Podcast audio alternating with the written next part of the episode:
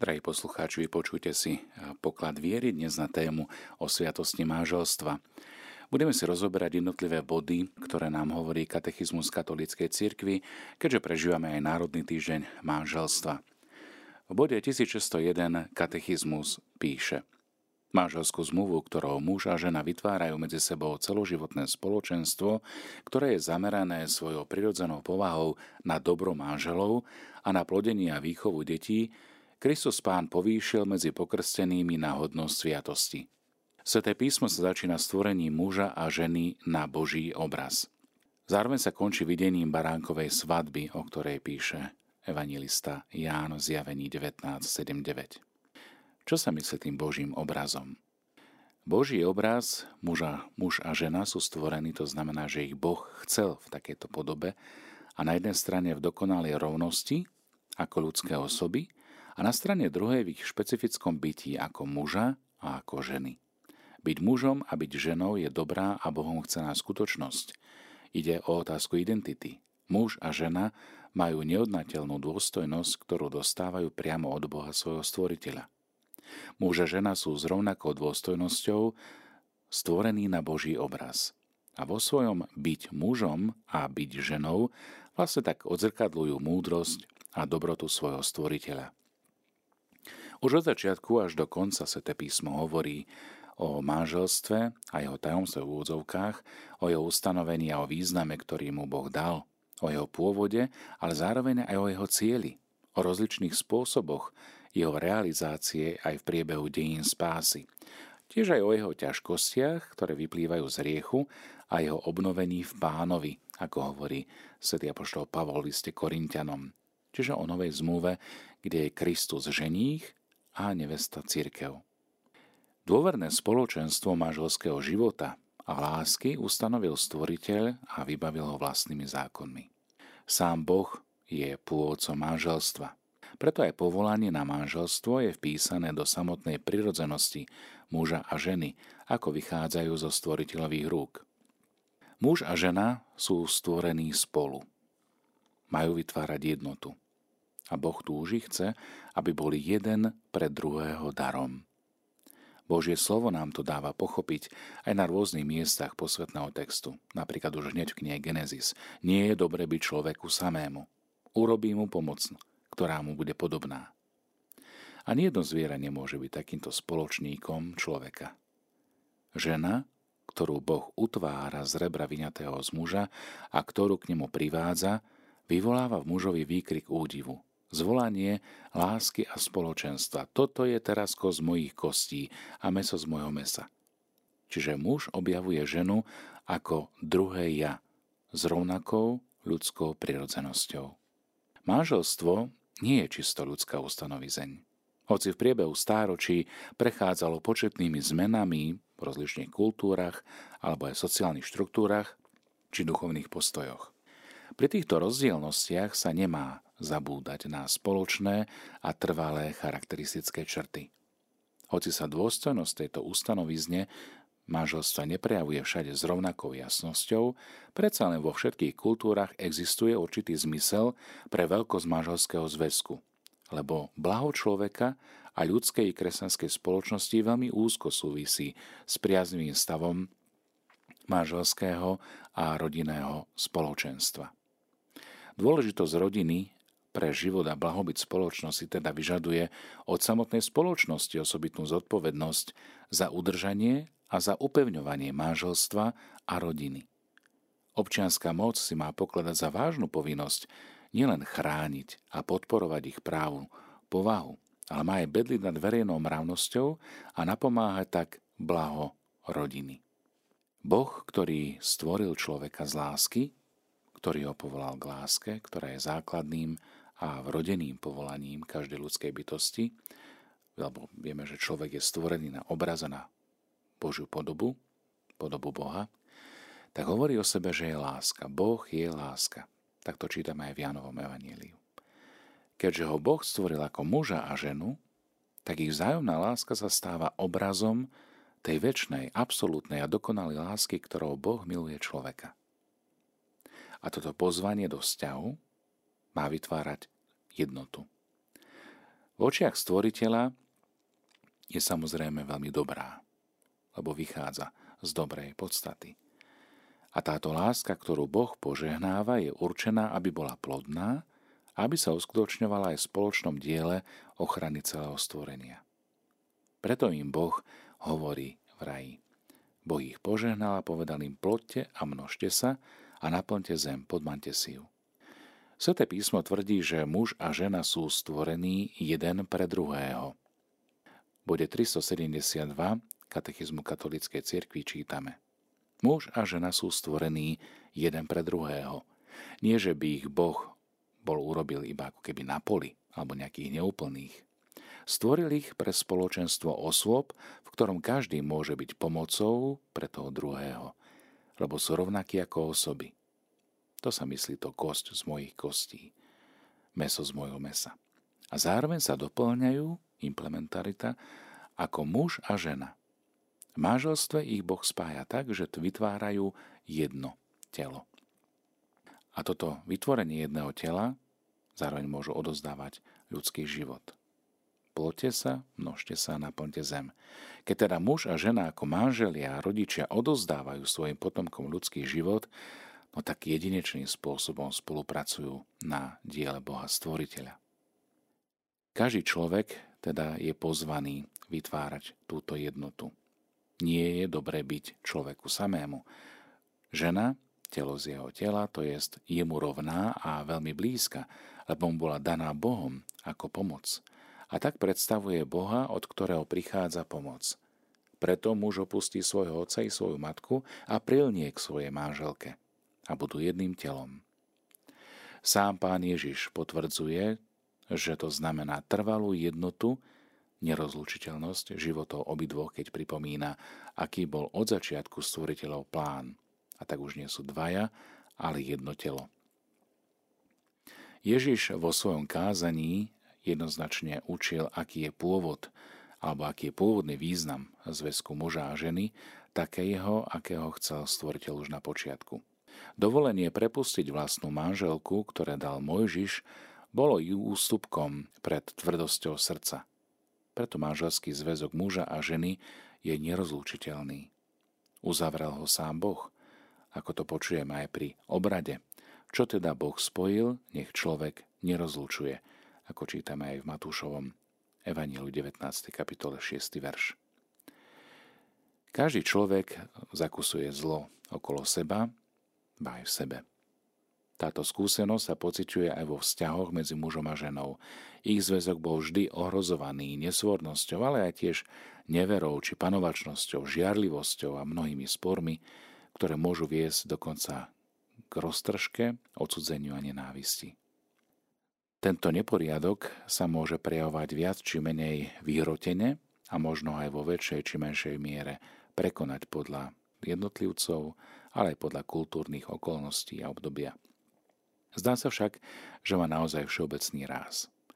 Podľa viery tento neporiadok v úvodzovkách, ktorý s bolesťou vieme konštatovať a pomenovať, nepochádza z prirodzenosti muža alebo ženy, ani z nejakej prirodzenej povahy ich vzťahov, ale pochádza jednoducho z hriechu. Hriech vieme, že je previnenie proti rozumu, proti pravde a proti správnemu svedomiu. Je to priestupok proti opravdivej Božej láske alebo láske k Bohu a k blížnemu, zapríčinený zvráteným lipnutím na určitých dobrách. Zraňuje prirodzenosť človeka, tiež narúša ľudskú solidaritu. Hriech bol definovaný ako skutok alebo slovo či túžba, ktoré sú namierené proti väčšnému zákonu.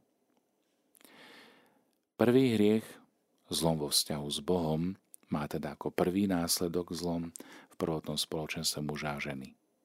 Ich vzťahy sa narušili vzájomným obviňovaním, obžalovaniami. Ich vzájomná príťažlivosť, ktorá je darom stvoriteľa, sa zmenila na vzťahy panovačnosti alebo podmienenej žiadostivosti. A tak nádherné povolanie muža a ženy, aby si boli vzájomne darom, aby boli plodnými, aby sa rozmnožovali a tak ovládli zem, sa zaťažilo bolestiami pôrodu a tiež aj námahou pri obrábaní chleba.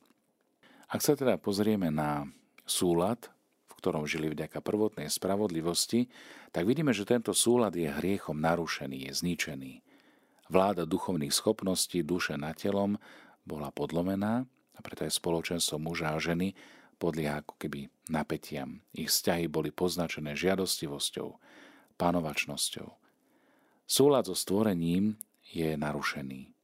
A viditeľné stvorenie sa človekovi odsudzilo, stalo sa mu ako keby nepriateľským.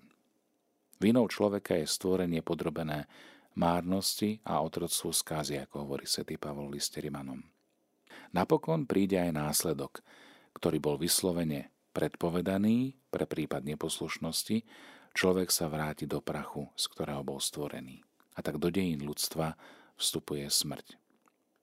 Ak sa pozrieme na neporiadok, ktorý s touto bolesťou môže konštatovať, tak nepochádza z prirodzenosti muža, ale z prirodzenej povahy ich vzťahov z hriechu.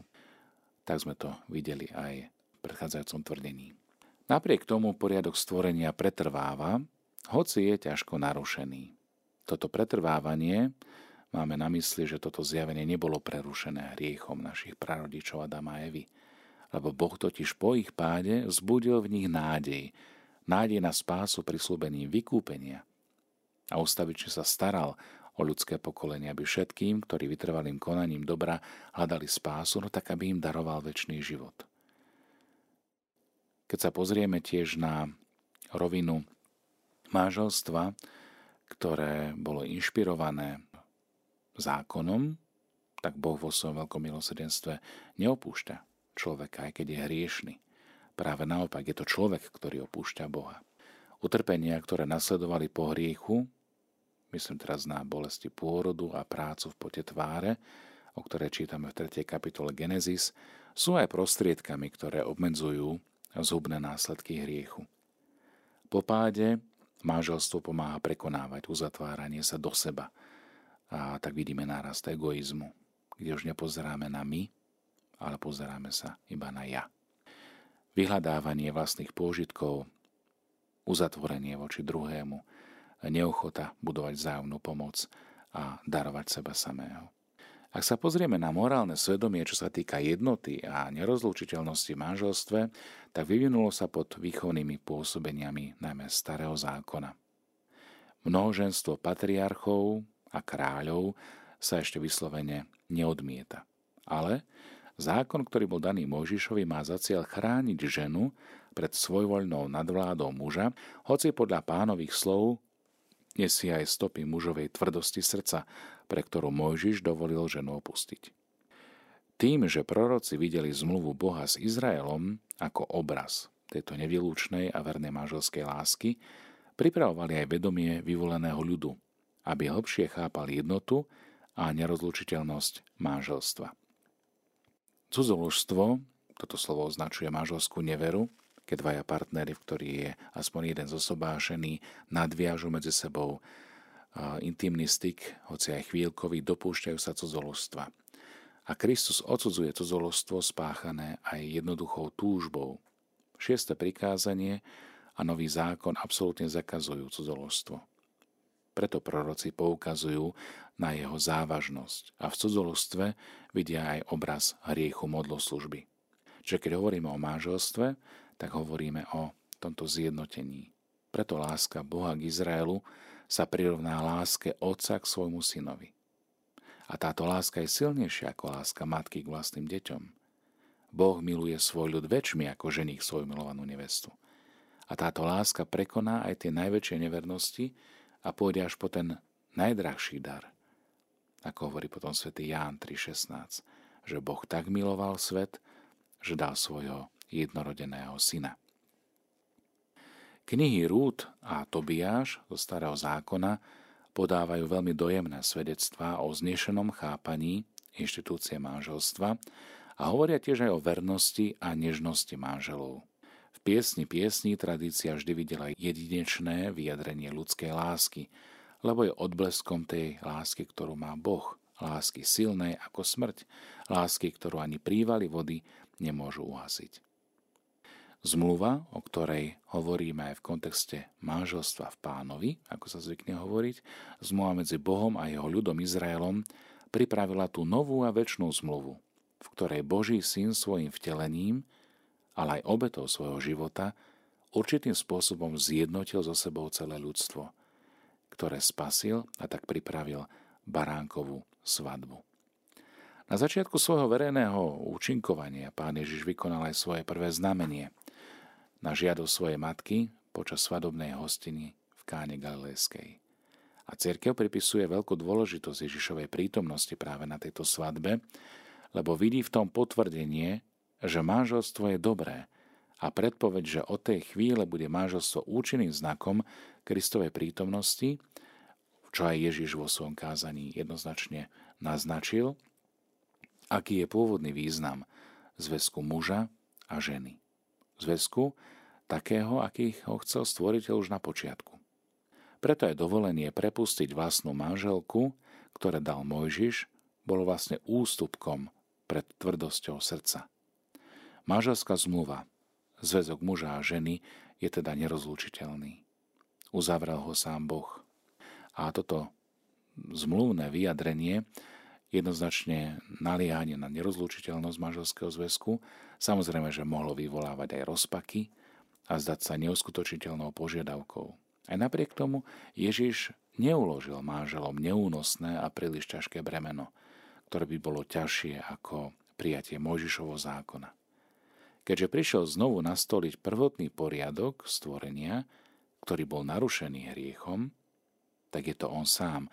On sám dáva silu a milosť žiť manželstvo v novej dimenzii, o ktorom, ktoré prináša Božie kráľovstvo. Ak teda manželia budú nasledovať Krista, ak zaprú seba samých, ak vezmu na seba svoj kríž a budú môcť pochopiť tento pôvodný zmysel manželstva a pomocou Božej milosti a Kristovej pomoci podľa neho žiť, tak táto milosť kresťanského manželstva, mám na mysli teraz sviatosné manželstvo, je ovocím Kristovho kríža toho kríža, ktorý je zdrojom celého kresťanského života. Symbol aj prísahy na kríž, ktorý máme v liturgii sobášnych obradov, je vlastne spojením sa s Kristovým krížom, s jeho utrpením, ale aj s jeho povýšením. Naznačuje to aj svätý apoštol Pavol, keď hovorí Muži, milujte svoje manželky, ako Kristus miluje církev a seba samého vydal za ňu, aby ju posvetil. No na to dodá, preto muž zanechá otca i matku a pripúta sa k svojej manželke a budú dvaja v jednom tele. Toto tajomstvo je veľké. Ja hovorím o Kristovi a cirkvi. Efezanom 5, 31 až 33. Celý kresťanský život teda nesie znak tejto lásky Ježiša Krista a cirkvi. Láska ženícha k svojej neveste. Jednota Krista a cirkvi hlavy a údov tela, teda zahrania v sebe aj rozlíšenie oboch v ich osobnom vzťahu. Tento aspekt sa často vyjadruje aj obrazom už spomenutým, obraz ženícha a nevesty. Tému o Kristovi ženíchovi cirkvi pripravili už proroci a ohlásil ju aj svätý Ján Krsiteľ. Sám pán sa označil za ženícha a poštol Pavol predstavuje cirkev a tým vlastne každého veriaceho ako účasť jeho mystického tela, ako nevestu, ktorá je zasnúbená svojmu ženíchovi Kristovi, aby s ním bola jedno telo a jeden duch. Církev vieme, že je nepoškvrnená nevesta, baránka. A Kristus ju miluje a seba samého vydal za ňu. Prečo? Aby ju posvetil. Aby spojil ju so sebou to väčšnou zmluvou lásky a neprestáva sa o ňu starať ako o vlastné telo.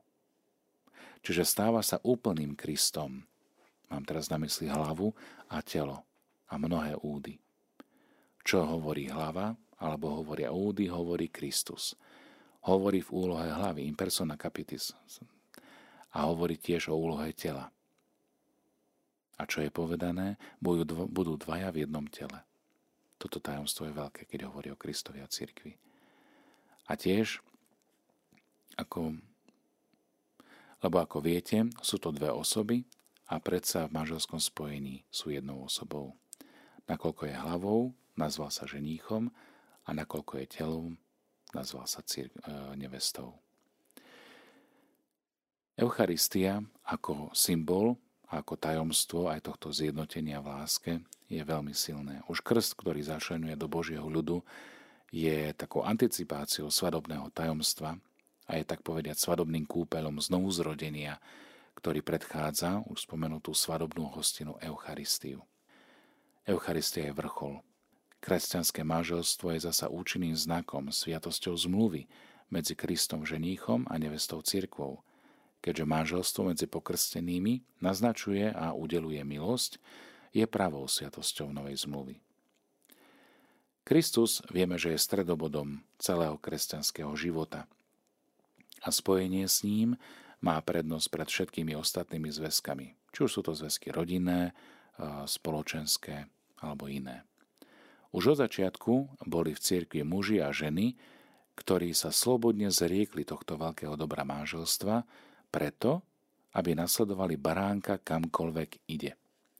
Ak si pozrieme bod 1579, ktorý hovorí tiež o, o vysvetených služobníkov latinskej cirkvi, okrem trvalých diakonov, sa normálne vyberajú spomedzi veriacich mužov, ktorí sú slobodní a chcú zachovávať celibát pre nebeské kráľovstvo. Čiže sú povolaní, aby sa s nerozdeleným srdcom zasvetili pánovi a jeho službe – a teda sa celý oddali Bohu a ľuďom. Dar bátu je teda znakom tohto nového života. Na službu tomuto životu služobník cirky je vysvetený a keď je celý bát prijatý s radostným srdcom, tak pôsobí a pôsobivým spôsobom ohlasuje prítomnosť Božieho kráľovstva. Sám Kristus teda pozýva niektorí, aby ho nasledovali v tomto spôsobe života a zároveň on sám je ich vzorom. Evanieliu podľa Matúša 19. kapitole 12. verš čítame. Lebo sú ľudia neschopní manželstva, pretože sa takí narodili zo života matky. Iných takými urobili ľudia a iní sa takými urobili sami pre nebeské kráľovstvo. Kto to môže pochopiť, nech pochopí. Panenstvo teda pre nebeské kráľovstvo je rozvinutím krstnej milosti. Tiež je mocným znakom spojenia s Kristom a vrúcného očakávania jeho druhého príchodu.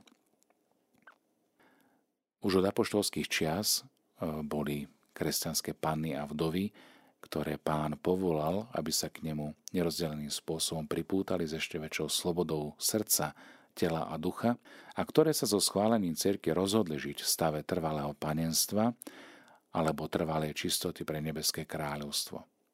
Keď pány vyslovia sveté predsavzatie zblížša nasledovať Ježiša Krista, diecezný biskup ich podľa schváleného liturgického obradu zasvetí Bohu. Mysticky ich zasnúbi s Kristom, Božím synom a odozdá ich službe cirkvi. Týmto slávnostným obradom, ktoré nazývame konsekráciu Virginum, sa panna stáva zasvetenou osobou, čiže transcendentným znakom lásky cirkvi ku Kristovi tiež eschatologickým obrazom nebeskej nevesty a budúceho života. Stav zasvetených panien, ktorý je príbuzný aj iným formám zasveteného života, zavezuje ženu žijúcu vo svete alebo reholníčku k modlitbe, k pokániu, k službe blížnym a k apoštolskej práci podľa stavu a príslušných chariziem, ktoré každá dostala. Preto aj zasvetené panny sa môžu združovať, aby vernejšie zachovávali svoje predsavzatie. Keď hovoríme o dare panenstva, aj v kontexte daru a dobra manželstva, tak musíme mať tiež e, na zreteli oboje. Aj sviatosť manželstva a panenstvo pre Božie kráľovstvo sú darom a pochádzajú od samotného pána. On im dáva zmysel a udeluje aj potrebné milosti, aby žili v súlade s jeho vôľou. Úcta k panenstvu pre Božie kráľovstvo a kresťanský zmysel manželstva sú neoddeliteľné a navzájom sa podporujú. V bode 2349 sa hovorí o čistote toto. Čistotou sa majú vyznačovať ľudia podľa svojich rozličných stavov, jedný v panenstve alebo v bohu zasvetenom celibáte, čo je vynikajúci spôsob, ako sa môžu ľahšie oddať jedine Bohu s nerozdeleným srdcom. Druhý zasa takým spôsobom života, ktorý pre všetkých určuje morálny zákon podľa toho, či už žijú v manželstve, alebo sú slobodní. Manželia sú povolaní žiť v manželskej čistote. Ostatní zachovávajú čistotu zdržanlivosti. Vieme, že čnosť čistoty má také tri formy. Jednu manželskú, druhú vdovskú a tretiu panenskú. Nevychvalujeme totiž jednu tak, aby sme vylúčovali ostatné. V tomto je disciplína cirkvy naozaj veľmi bohatá. Úcta k panenstvu teda je na mieste, rovnako ako úcta k manželstvu. Kto teda zavrhuje manželstvo, umenšuje aj slávu panenstva. A kto ho chváli, robí panenstvo obdivuhodnejším. Lebo čo sa zdá dobré v porovnaní s horším, v skutočnosti nie je veľmi dobré. Čo však je lepšie ako to, čo všetci považujú za dobro, je zvrchovaným dobrom. V latinskom obrade katechizmus katolíckej cirkvi hovorí, že sviatosť manželstva medzi dvoma veriacimi katolíkmi normálne sa slaví počas svätej omše vzhľadom na to, že všetky sviatosti sú veľmi úzko späté s Kristovým veľkonočným tajomstvom. V Eucharistii sa uskutočňuje pamiatka novej zmluvy, ktorou sa Kristus navždy spája s cirkvou, svojou milovanou nevestou, za ktorú vydal seba samého. Je teda vhodné, aby manželia spečatili svoj súhlas dať sa jeden druhému obetou svojich vlastných životov tým, že ju spoja s obetou Ježiša Krista za svoju církev. Táto obeta sa sprítomňuje vo Svetej Omši. Eucharistia je aj obetou cirkvi zároveň, lebo církev, ktorá je Kristovým mystickým telom, má účasť na obete svojej hlavy. Je s ním teda ona celá obetovaná a zjednotená. Spája sa aj s jeho príhovorom u Otca za všetkých ľudí. V Eucharistii sa Kristova obeta stáva aj obetou údov jeho tela. Život veriacich, ich vzdávanie chvály, ale ich utrpenia, bolesti, ich modlitby a ich práca sa spájajú s Kristovým životom. Spájajú sa tiež s jeho zdávaním vďaky, s jeho utrpením, modlitbou, prácou a s jeho dokonalou obetou a takto nadobúdajú novú, vyššiu hodnotu. Kristova obeta prítomná na oltári dáva všetkým generáciám kresťanov možnosť spojiť sa s touto obetou. Spomnite si, ako v katakombách sa církev častokrát znázorňovala ako žena pri modlitbe so široko rozpetými rukami v modlitbovom postoji. Takto zvykli znázorňovať aj Máriu Ježišovu matku ako orantu, tá, ktorá sa modlí za ľud. Ako Kristus, tiež ktorý rozpel ruky na kríži, tak v tomto geste otvorenej náruče. Aj církev sa skrze neho sníma v ňom, obetuje a prihovára za všetkých jej členov. Teda Eucharistia, sprítomnená obed, obeď a prijatie Eucharistie, aby účasťou na tomto veľkom e, tajomstve Kristovej lásky, mať účasť na tom istom Kristovom tele a na tej istej Kristovej krvi, boli jedno telo a jeden duch v Kristovi. Katechizmus katolíckej cirky tiež hovorí o sviatostnom úkone posvetenia, slávenia manželstva, ktoré je inkludované, včlenené do liturgie. Má byť samo o sebe platné a dôstojné. Je teda potrebné, aby sa budúci manželia pripravili na slávenie svojho manželstva aj prijatím sviatosti zmierenia pokáňa, čiže aby pristúpili k svetej spovedi. Podľa latinskej tradície západnej cirkvi si manželia ako vysluhovatelia Kristovej milosti navzájom udeľujú sviatosť manželstva tým, že pred cirkvou vyjadria svoj manželský súhlas. Ak sa ale pozrieme na tradíciu východných cirkví, tak manželia sú svetkami prejavenia vnútorného súhlasu, alebo teda týmito svetkami sú biskupy alebo kňazi. Pre platnosť manželstva je potrebné ich požehnanie. Rôzne liturgie sú veľmi bohaté na modlitby, požehnania a tzv. epiklézy, čiže vzývania, v ktorých sa od Boha vyprosuje jeho milosť a požehnanie pre novomáželov, najmä pre nevestu. V epikléze tejto sviatosti manželia dostávajú dar Ducha Svetého ako spoločenstvo lásky, Krista a církvy. Čo sa tým myslí? Vďaka tejto sile Ducha Božieho môžu Božie deti prinášať ovocie. Ten, ktorý nás naštepil na pravý vinič, pôsobí, že budeme prinášať ovocie ducha, ktorým je láska, radosť, pokoj, zhovievavosť, láskavosť, dobrota, vernosť, miernosť aj zdržanlivosť. Takto ich zapísal svätý Pavol v liste Galatianom 5. Duch je teda náš život. On je ten oživujúci princíp. Čiže viac zriekame seba samých, tak tým viac môže pôsobiť duch, aby sme podľa ducha aj konali. Skrze ducha svetého sa daruje návrat do raja, vstup do nebeského kráľovstva, ale aj návrat do stavu adoptívnych synov a dcer.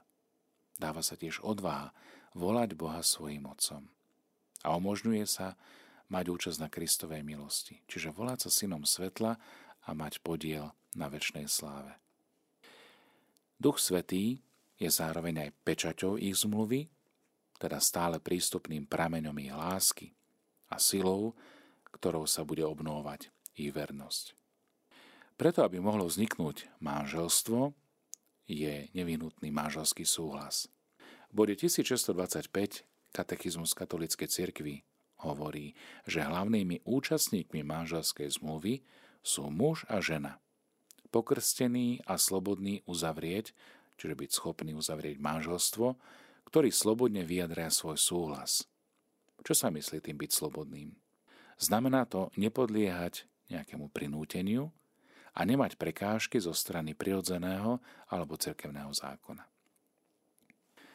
Uzatvárať manželstvo pre tvárou cirkvy. Sloboda robí človeka zodpovedným za vlastné činy, a to v takej miere, v akej sú dobrovoľné, slobodné. Pokrok v čnosti, poznanie dobrá a askéza posilňujú vládu vôle nad jej činmi. Čiže slobodne. Cirkev považuje výmenu súhlasu medzi manželmi, mužom a ženou za nevyhnutný prvok, ktorý dáva vznik manželstvu. Ak súhlas chýba, tak manželstvo vlastne nevzniklo, neexistuje. Manželský súhlas spočíva v ľudskom úkone, ktorým sa manželia navzájom odozdávajú a príjmajú. Beriem si teba za manželku. Beriem si teba za manžela. Tento súhlas, ktorý manželov vzájomne viaže, spája, ako puto, nachádza svoje završenie v tom, že sa dvaja stávajú jedným telom. Súhlas má byť aj úkonom vôle každej zo zmluvných strán – slobodne bez nátlaku alebo veľkého strachu vyvolaného zvonka. Takýto súhlas nemôže nahradiť nejaká ľudská moc. Ak táto sloboda chýba, manželstvo je jednoducho neplatné.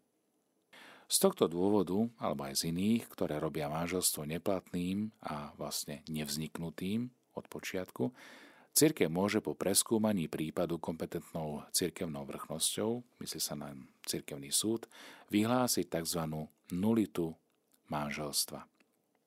O čo ide? Znamená to vyhlásiť, že manželstvo vlastne nikdy nejestovalo, nevzniklo. To je nulita manželstva. V tomto prípade sa zmluvné strany môžu zosobášiť, ale sú povinné plniť prirodzené záväzky, ktoré vyplývajú z predchádzajúceho spojenia. Kňaz alebo diakon, ktorý asistuje pri slávení manželstva, prijíma v mene cirky súhlas manželov a udeluje požehnanie cirkvy. Prítomnosť služobníka cirkvy, ako aj svetkov, vyjadruje viditeľným spôsobom, že manželstvo je ekleziálnou skutočnosťou. To znamená to pred tvárou cirkvy v chráme. Z tohto dôvodu cirkev normálne vyžaduje od svojich veriacich aj formu uzavretia manželstva. Čo sa tým myslí? Viacero dôvodov prispieva na vysvetlenie tohto rozhodnutia. Sviatostné manželstvo je v prvom rade liturgický úkon. Preto je vhodné, aby sa slávilo verejnou formou v rámci liturgie cirkvy. Slovo liturgia, pre také možno lepšie pochopenie, znamená verejné dielo alebo verejnú službu. Službu v mene ľudu alebo v prospech ľudu. V tej kresťanskej tradícii znamená, že Boží ľud sa zúčastňuje na Božom diele. Práve prostredníctvom liturgie Ježiš Kristus, pravý a väčší kňaz, pokračuje vo svojej cirkvi spolu s ňou a skrze ňu aj v diele nášho vykúpenia. Manželstvo uvádza do cirkevného stavu, tzv. ordo. Vytvára práva, ale aj povinnosti v cirkvi, ale aj medzi manželmi a voči deťom. Keď hovoríme o orde alebo o stave, tak v rímskom staroveku slovo ordo označovalo občianský stav alebo triedu najmä stav tých, ktorí eh, vládli. Preto aj eh, vysviacka, alebo teda zaradenie do niektorého stavu sa nazýva ordinácio.